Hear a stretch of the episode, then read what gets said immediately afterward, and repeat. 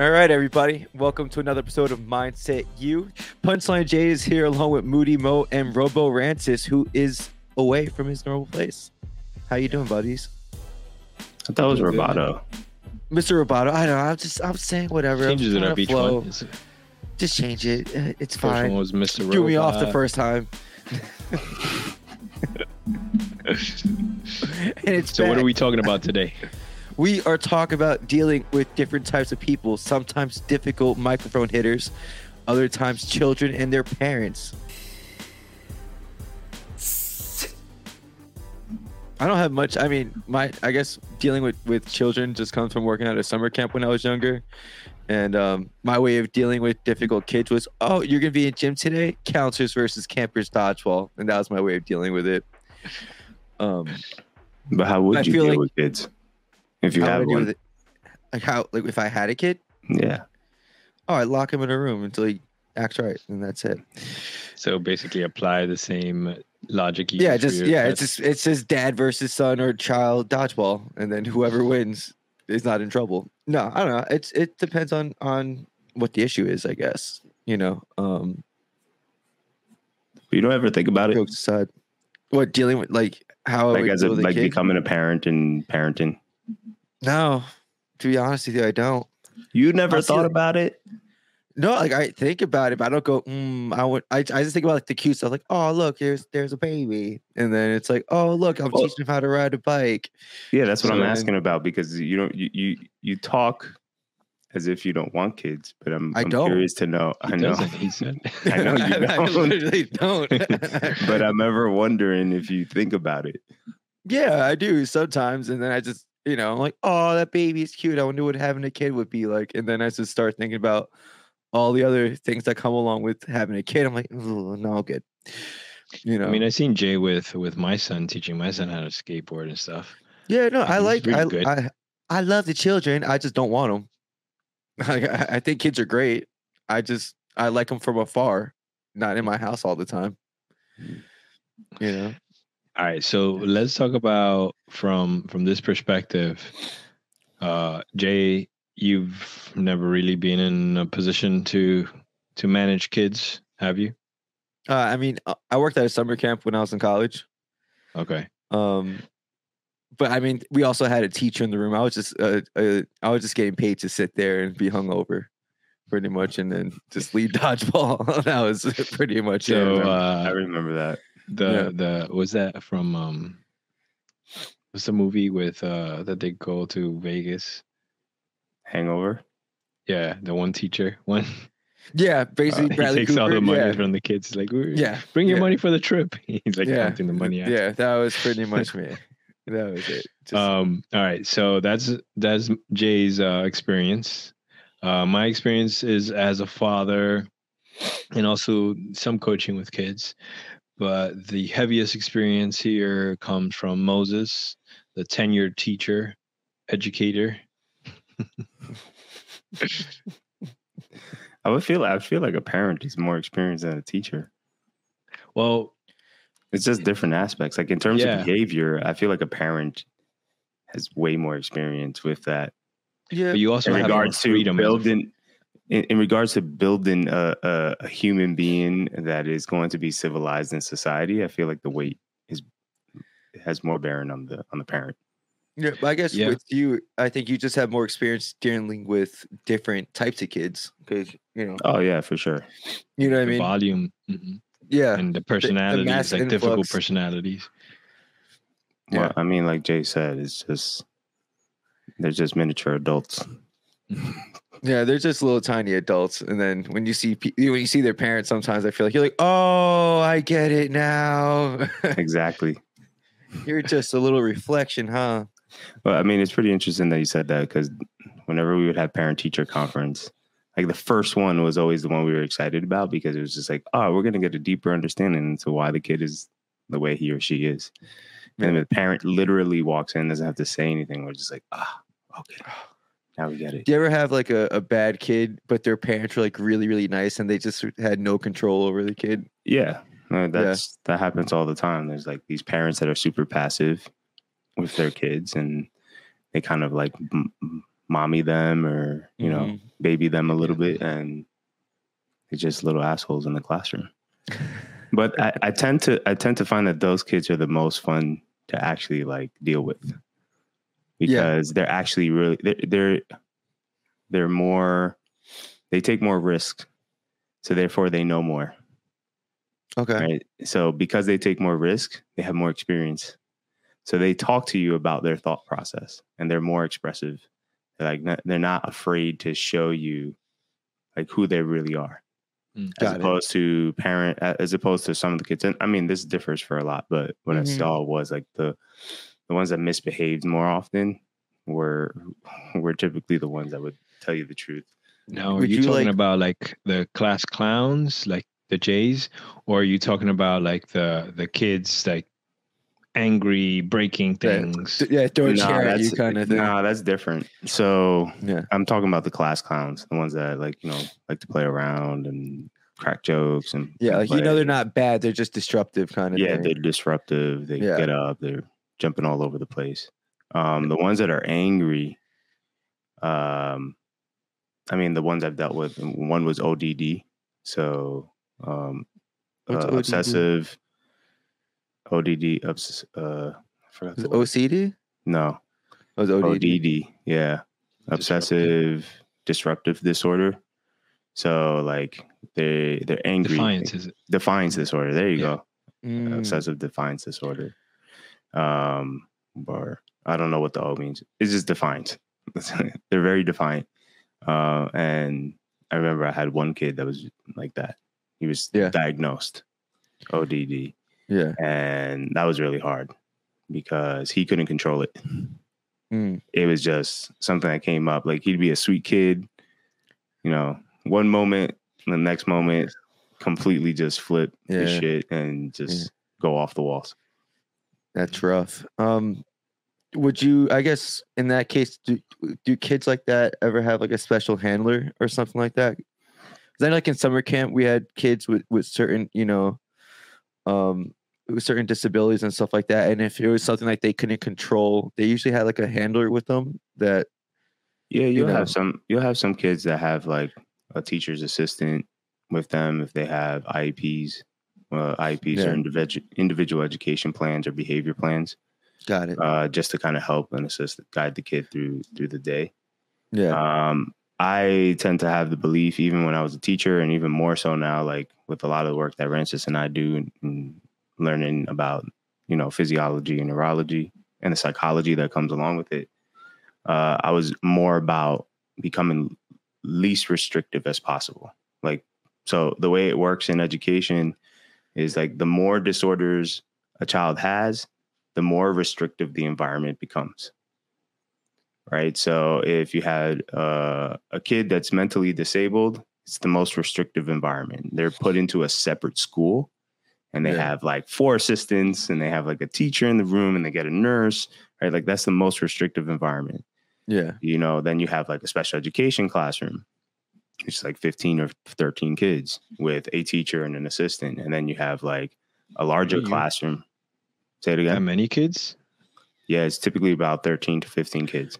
Yeah, I guess it depends on the school size, right? Because like yeah. I guess like when we grew up, our school was relatively small, so it was like you know eight kids maybe. But in a big school where there's you know a Well, not- thousand kids in a, in a grade, you know, for sure the the volume of kids definitely makes a difference but also uh special education has a larger budget now um Mm, because of all the different disorders especially ADD Yeah. and ADHD that has been kind of more prevalent in in modern society but when we were growing up those things weren't as uh big issues like we see now and because of that schools get money uh based on how many kids uh, can go into a special education classroom.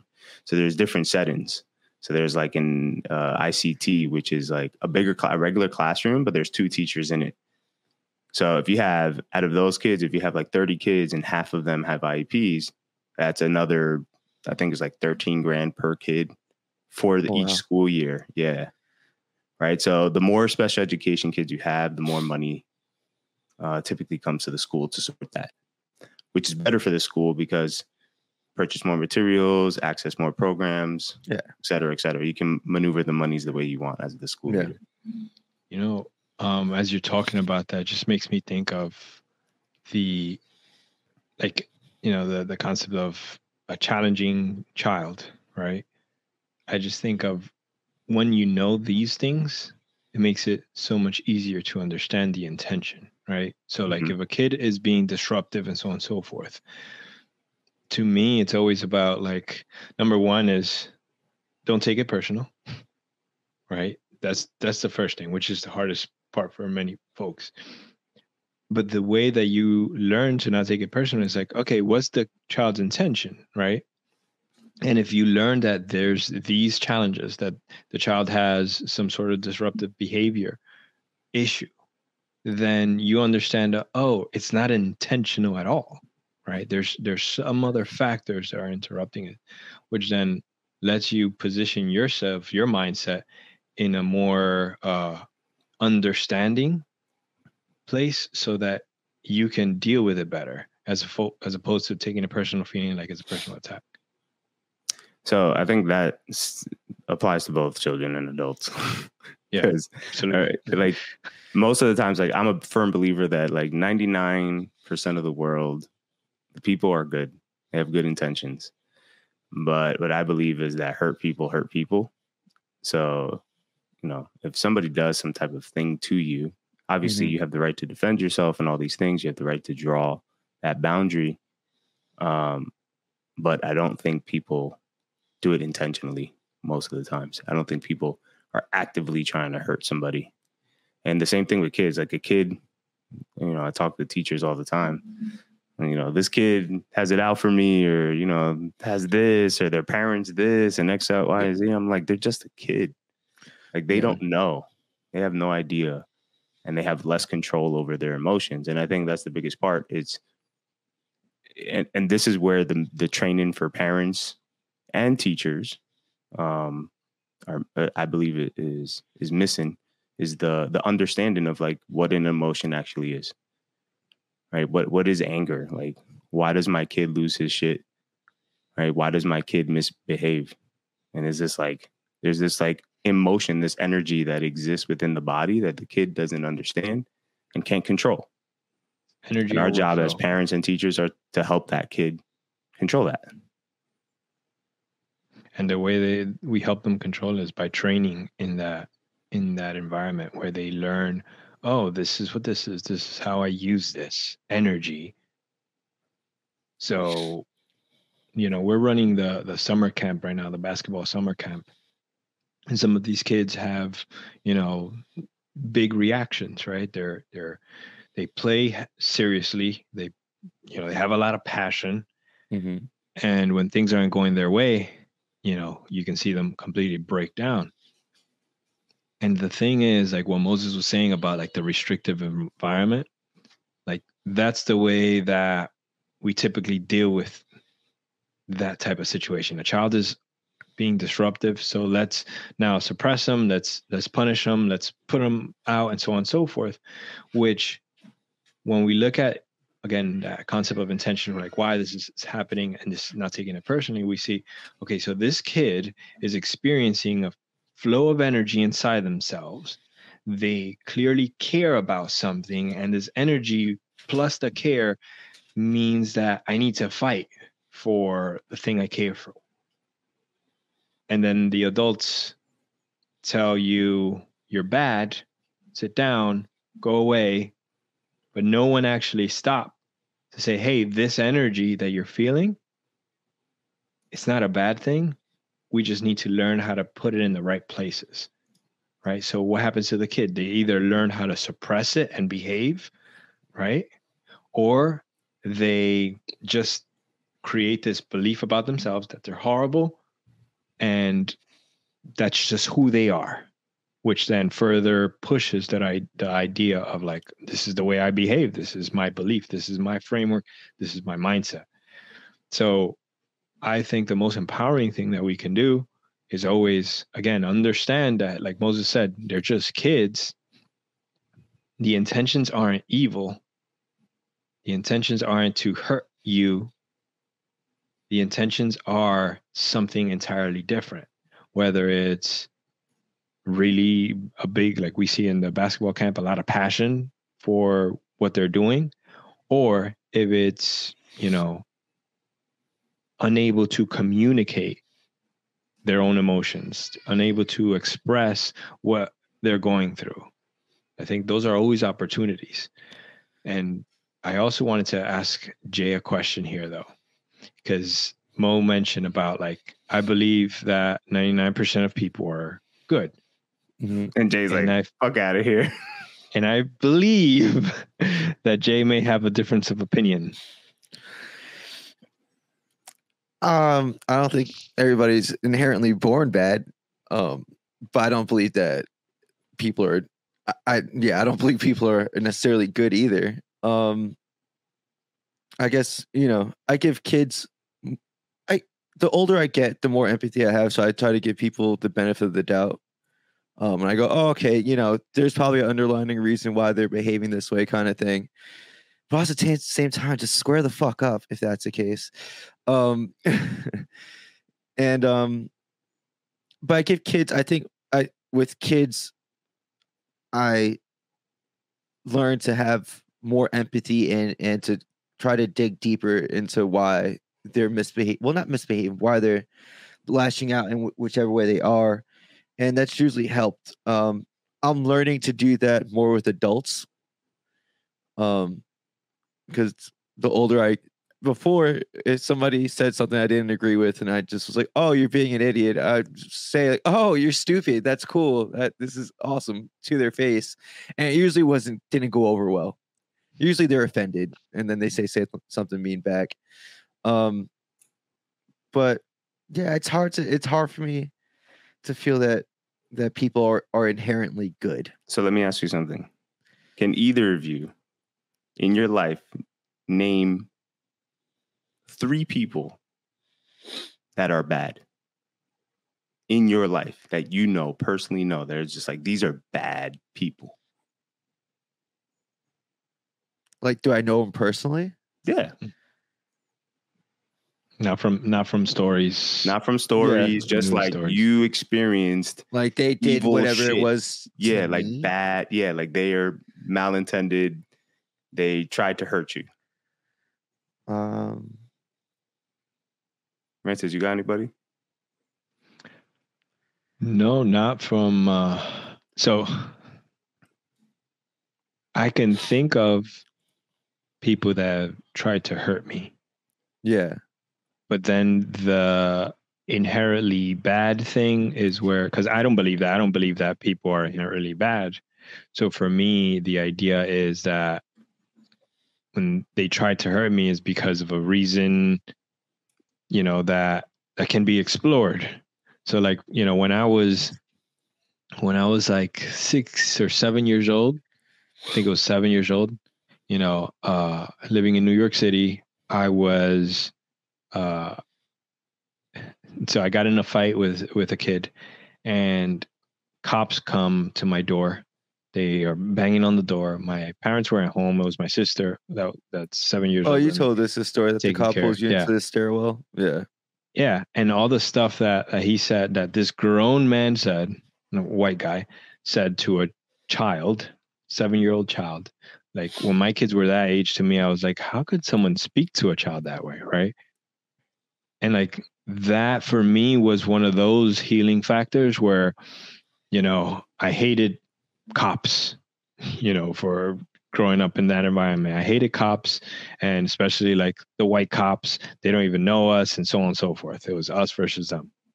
And as I, you know, moved and grew up and saw people become cops and all this stuff, I start to realize it's like, oh, it's it's not this like evil person or whatever it's just like literally a lack of understanding.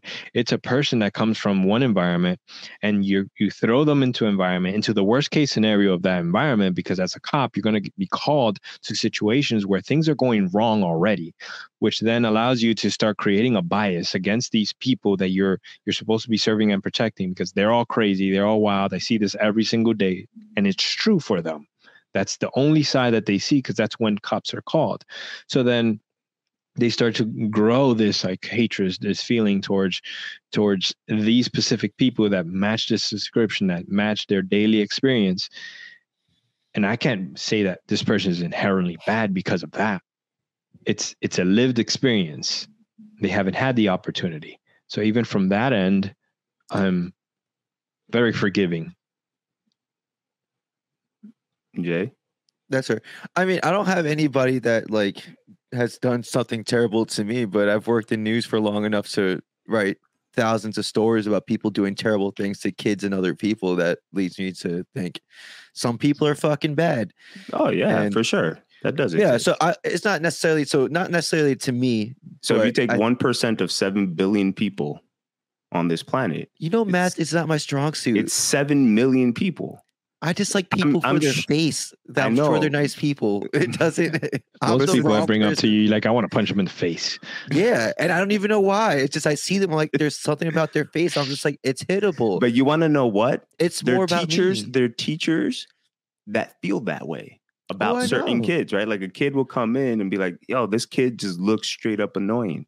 Yeah. right but and, and i think this is important is to understand how our biases like even your bias your biases from working in the news gives Mhm. you a perception that the world right like there's uh, evil people in the world Yeah. right where we can argue that 99% of 7 billion people have good intentions and that 1% which would be around 7 70 million people It's a lot of people. it's a lot of people yeah but it's 1% Yeah, that's like one percent of this grand, like the grand scheme of things. So sure, if you're going to use that model, yeah, sure. But that's the It's- reality. There's but not a the model. reality. It's, it's not a model. it's literally the world. so, but it goes into into that point that I was saying, like the same thing. You were in that same environment where the thing that your job focused on was all the bad stuff that went down. no, so we had even some though- nice things that squirrels were on. Nah, man, this is not designed for that. I, I've been watching. So- I'm on the fourth episode, fourth season of Succession. News is fucked up, bro. Yeah, yeah. So it's like it's an environment made to keep the focus on the negative. And if you look at that from that perspective, it's like Jay, you're you're you were constantly That child seeing in the so- background does not agree with you right now. I told you I got a bunch of kids. I'm in the other side of the house trying to get away from them, but they're gonna reach it.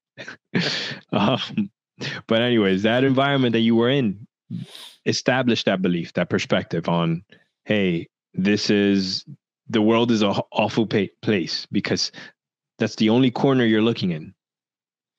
So it makes sense. And again, like the- you, but I don't think the world's an awful place. It's just that I don't. Sure, okay, maybe ninety nine percent of the, the world is nice. Sure, I don't like that one percent. I'm gonna focus on the one percent. That's that's my world. I don't know what to tell you.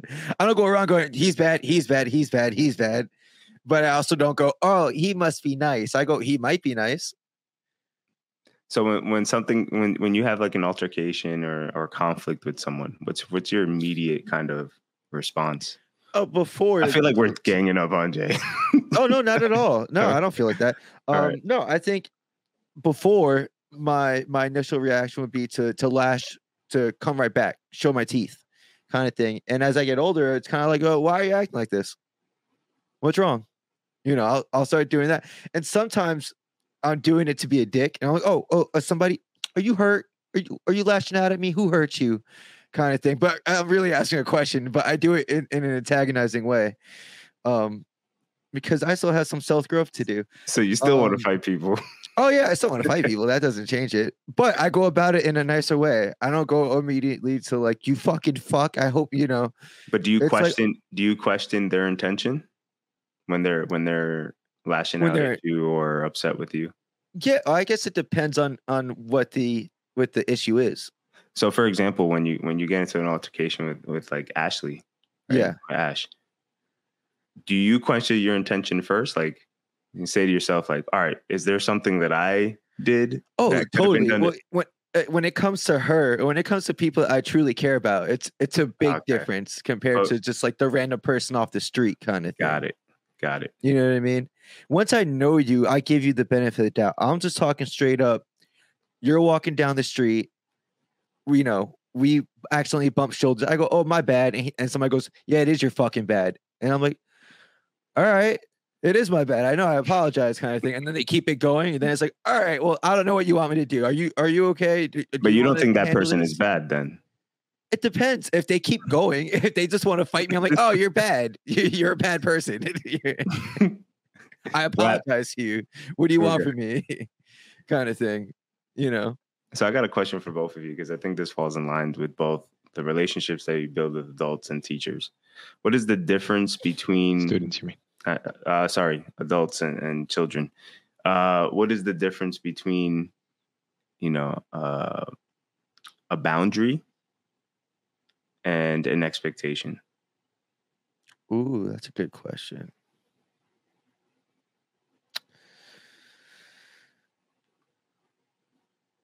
Can I have the definition of both, please? and you do have a computer in front of you. yeah, but I'm using it. It's full screen right now. Hold on. I didn't want to just look down at my phone. Give me a Oh. second so while I read. All right, I'll let take it away. Uh, I wanted to to hear Jay's first, but I'll go. Um, so for me, the and Mo, you and I have spoken about like boundaries and stuff like that in the past. Um, for me, the boundary is when you set a boundary is this is how I will behave or how I would choose to behave if you do X, right? So if Mo, you start yelling and cursing at me, I'm going to choose to walk away because I won't, I don't want that action towards me. So it's going to be the behavior that I choose to do because of an action that you're doing. Right. So when you set a boundary with a loved one, it's like, um, hey, you, when you approach me this way, I'm not going to engage. Okay. You can, I'm not trying to control the other person. I'm talking about what I'm going to do. Or I can be like, I'm going to shut down and walk away. That's a boundary to me. Now, expectation is now goes to the other person.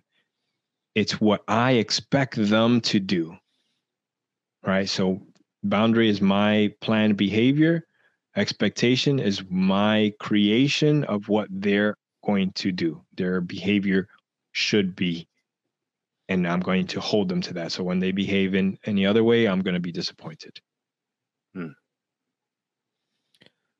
Yeah, I mean, boundary, I guess to me is more of a personal thing of like, okay, you know, I, I, these are, this is, you know, this is how I like to be treated. And if you cross that boundary kind of thing, you know, um, I guess we address it. And expectation goes to how you expect somebody else to, to act, I guess. And I guess it becomes blurred when you're a parent, I think, because, you know, your boundary and expectations kind of start blurring because it's like, it's it's they're in your personal life they they affect you on a daily basis kind of thing and your expectations for them could bleed from the expectation of yourself into them kind of thing.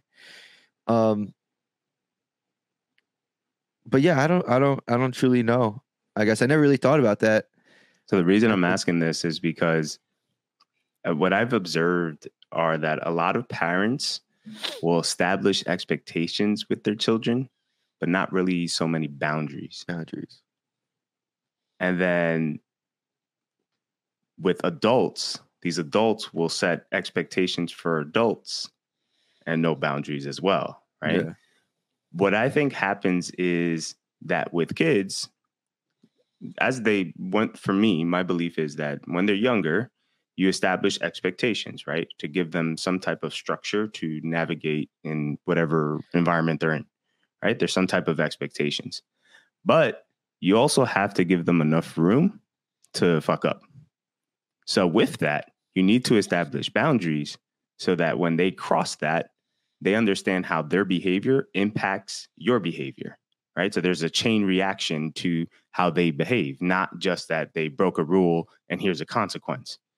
Uh, I think Rances does a really good, Rances and Paola do a really good job of this with their kids, right? Like they allow them to make decisions they give them the extra the clear expectations of the different consequences that can occur And the moment it cross, crosses their boundary as an adult, they uh, establish that boundary. And there's a chain reaction that occurs and it's clear, right? With adults interacting with other adults, there are a lot of expectations that aren't necessarily clearly communicated, Yeah. which then crosses automatically allow gets adults to cross boundaries, which then that's where relationships fall apart. So the same thing that adults do with kids, they do with other adults, Mhm. which is going back to your point. Adults are just big kids. Yeah. And, um, some Um, adults. Oh, continue. Go ahead. What were you gonna say? Oh, and I was gonna say, and it, and it's and that's especially true because I feel like a lot of adults, me myself included, aren't exactly good at expressing themselves a lot, and that that lack of communication is what leads to boundary crossing and not making people aware, and then in turn getting mad at people for stuff that they had no idea of a line that they were stepping or this expectation that was put on them originally, kind of thing. hmm Hmm. Yeah. You know. It, to that point, I just thought about like the, the assumption part, right? So like the assumption is like the child of uh, expectation, Mhm. right? You are expecting this behavior, and thus everything that's happening either in line with that behavior or against that behavior, you're creating assumption, you're creating meaning as to why. And like to Moses' point of like that establishing understanding is missing. So everything that say you and I are speaking, Jay, you and I are speaking, Mhm. right? And instead of me finding out why you said, you know, most people are are bad, I'm just assuming that you just dealt with a bunch of bad people, right? Yeah. So now Wait, I can go out. off. So wait, I'm not saying you said that. I'm I'm not Okay, I saying you was said that. I'm using the let's scenario. Back to it. Okay. But Jay's now now my point my point am, is that but- now if i'm if i'm making that assumption now everything that you do becomes an expectation of like oh yeah, yeah he's doing that because um Mhm. you know he hates people right and then every now i start building this whole meaning this whole story that may be the furthest thing from the truth Mhm. because i'm unwilling to seek understanding as to what your motive is what your desire is Yeah. You know, Rances, you just triggered a bunch of thoughts in my head, and this is what I came out with. Expectations establish the how to engage in the environment. Boundaries establish how to engage with the individual. Mm. So, like, if I set expectations for how we're going to engage on this podcast, then I'm, Mhm. I'm establishing the rules for this podcast, right? But if I'm if I'm establishing how to engage or talk to me, I'm establishing the boundary specifically toward to me.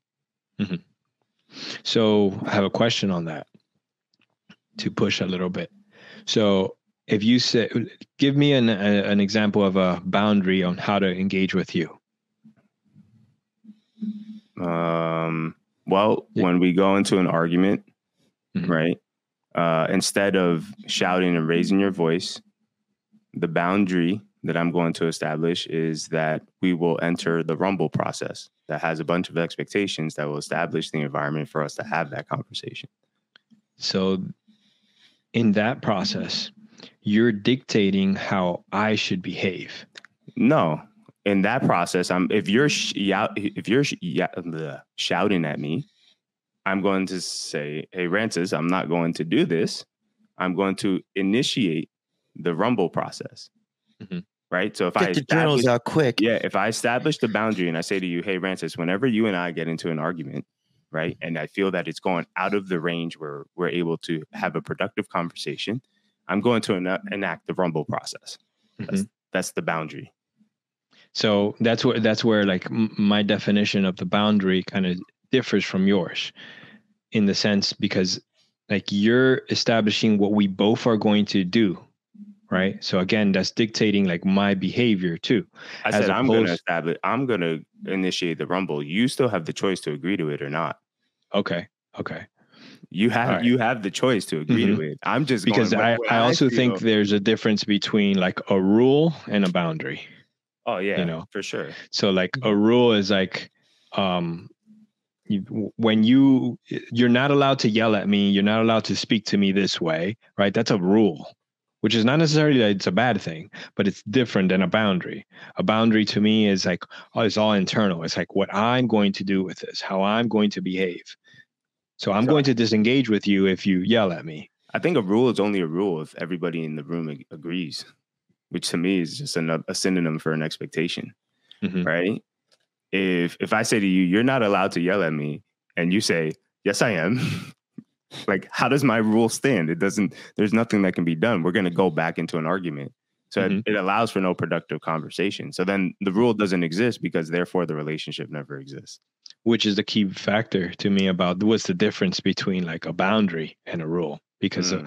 a, a rule cannot be you can't like you said you can't enforce a rule Mhm. a rule you know if you have power in the relationship in the environment whatever it is then you might be able to enforce the rule right intimidate someone and say you you're not allowed to yell at me but a boundary is this is what i'm going to do these are my actions that i'm going to do when you do this when you Mm. you know so yeah, yeah, I agree with that. Mm-hmm. So if like, hey, y- you start, you know, you pull out a gun on me, I'm going to call the cops, right? That's, I'm going to call the cops. You should run first. You should probably run. You should probably run. That should be your first rule. Run and then call. My rule is I'm going to run. My boundary is I'm going to call the cops. There you go. we go. do, do you do you consider yourself?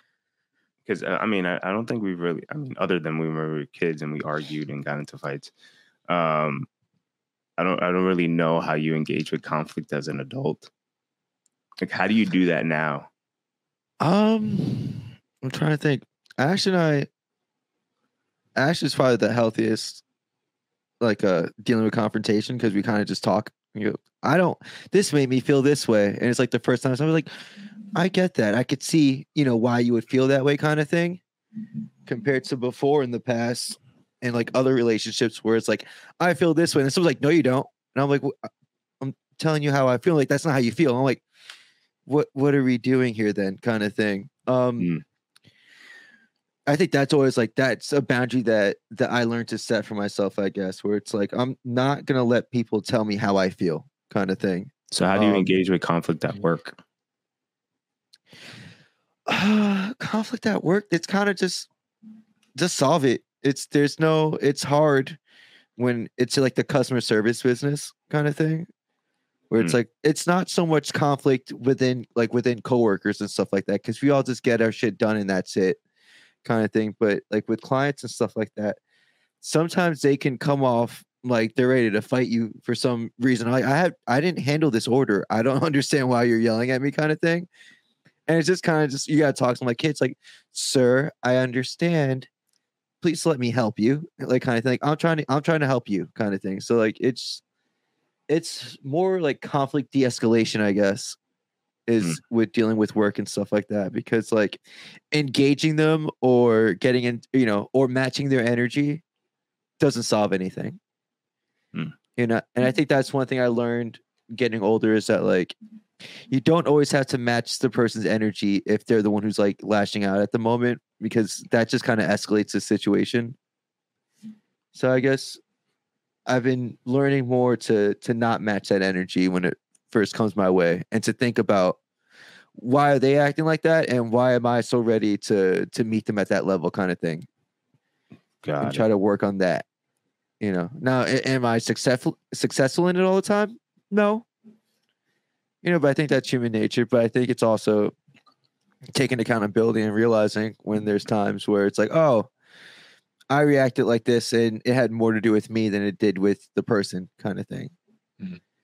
You know, um I think with I've said this before and, and like I think in the relationship podcast with with Ash, when it comes to something like we disagree in the past relationships, I just lash out and be like, oh, you're like you're being an asshole kind of thing.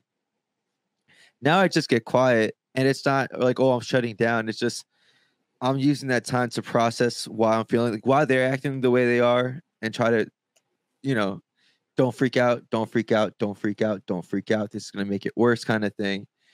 And then when I'm like, okay, I think I'm I'm able to come about this rationally, then I'm able to have a better conversation about it. But I do have to give myself a little breathing room sometimes with it. Um, compared to I know like other people's styles were like, oh, let's talk about this right now. And it's like, oh, I don't know how I feel right now. You know, I'm gonna say some shit that I don't mean kind of thing. Um, so I, I do respect your rumble process. I think that's a, a pretty healthy way. Um, but then also the part is like you fucking silly gooses, you know. well, I just think that with adults, uh, you know, establishing an, an environment where you can have difficult conversations allows for productive conversation. I think that's why it's so Yeah. powerful. I think when it comes to kids, it's it's one the adults being aware of not allowing their biases and expectations flood the kids' understanding of the experience that's ha- actually happening. I think where where adults can actually have more traction is in the power of questioning. It's like trying to understand, and and I mean even in the rumble process, a lot of that is like there's a list of questions to go through before you even start having a conversation, and the reason that is Yeah. is because questions put you in a place of curiosity. And when you're curious, you gain more perspective, which allows you to find more solutions to engage with someone else, especially a child who has no idea what the fuck is going on within in their mind and their body. They're just they're Mhm. still learning. So I- I think that the power of questioning, either either with adults or with children, is, is the key. I was going to say about that idea, you know, we talked about the emotions, right? The the high level of emotions happening inside the individual, whether it's an adult or a child. Now, what I also believe is that all emotions have a purpose. They're showing up for a reason, right? So, like for example, when mm-hmm. we're talking about someone being difficult, a lot of times it's anger, right? And anger to me is defined as something that is trying to protect you, right? When I'm angry, something about me feels threatened and I'm trying to protect myself, right? That doesn't mean that it's logical or that it's right. But if I understand that that's the desire, that's the intention that's showing up behind this emotion, I think it gives you a lot of clues as to where this behavior is coming from. So, So, why were like, you with- why were you so angry when you were a kid? I think that's a great what were you question. protecting? His main frame. I what was that? What'd you say? he said his mainframe. So as a kid, I had I was the youngest of four, and my one brother that's uh, five years older than me, he and I would constantly be in combat, and like I mean physical combat. He's five years older than me, so a five year old versus a ten year old, you know, that dynamic. You should have And won. for you should have won. That's my expectation on you. That's my expectation. and for me that felt like a like he was he was better at me physically. He was better at me with the name calling. He was better at me uh, he could always get under my skin. So it was this constant like shoving down from my sibling right? Now you go into um how i was socially. I was very quiet all the time. And with that i had situations where someone would take my quietness as a weakness and will come mess with me. And I'm like a caged dog that would just explode.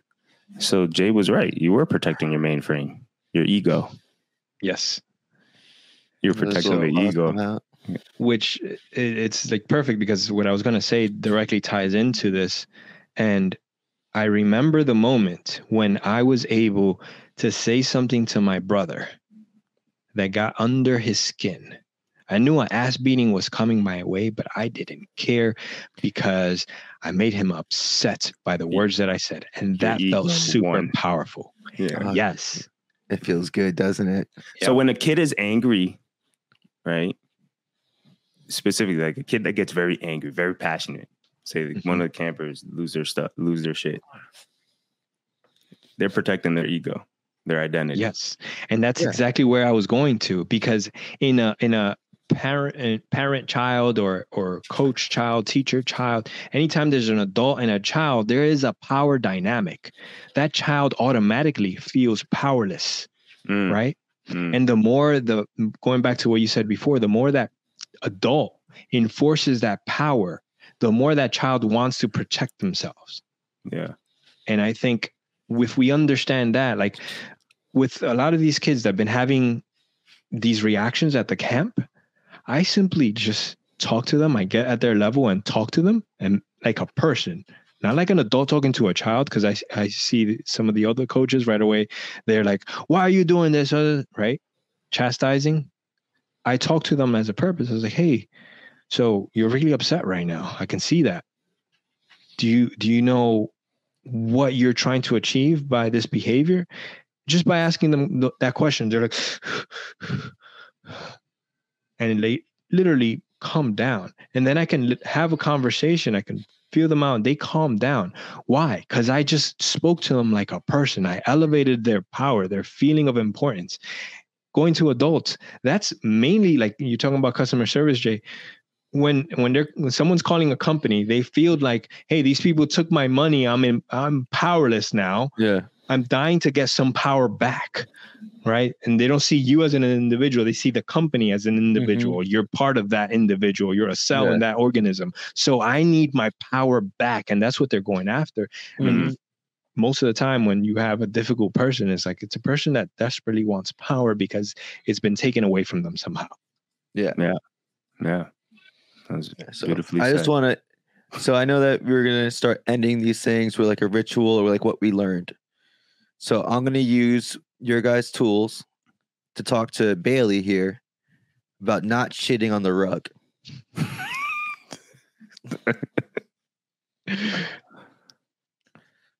Mama, Mama, Indy, Jesus Christ! All right, it's a family intervention here. Indy, I thank you for if you have to take a shit, you go into the shower. That's really helpful. Truly, it is. Mama, one more foot, one more foot, and you're there. All right. Daddy's tired of cleaning the rugs every other day. All right. I love you. Do better. Do better. Okay. Yeah. I think that worked. Now I'll report back to you. I set my boundary and we have an expectation. Please don't shit on the rugs anymore. Well, that's assuming they can understand you. They understand. should we Um, end with uh gratitude Yes, let's end with gratitude. I'm thankful for you guys for making me think about my feelings and and to think, okay, maybe the world isn't as bad as I think it might be. Even if it's a fact that 99% is better than the rest, but whatever. Um, yeah, so I'm Well, I, thankful I for didn't say it was for- a fact. I just said I think 99%. No, that's fine. Whatever. Moral of the story is I thank you guys for always making me think outside the box and, and get out of my comfort zone. So I appreciate that and making me have these thoughtful conversations on a Sunday. I love it so much.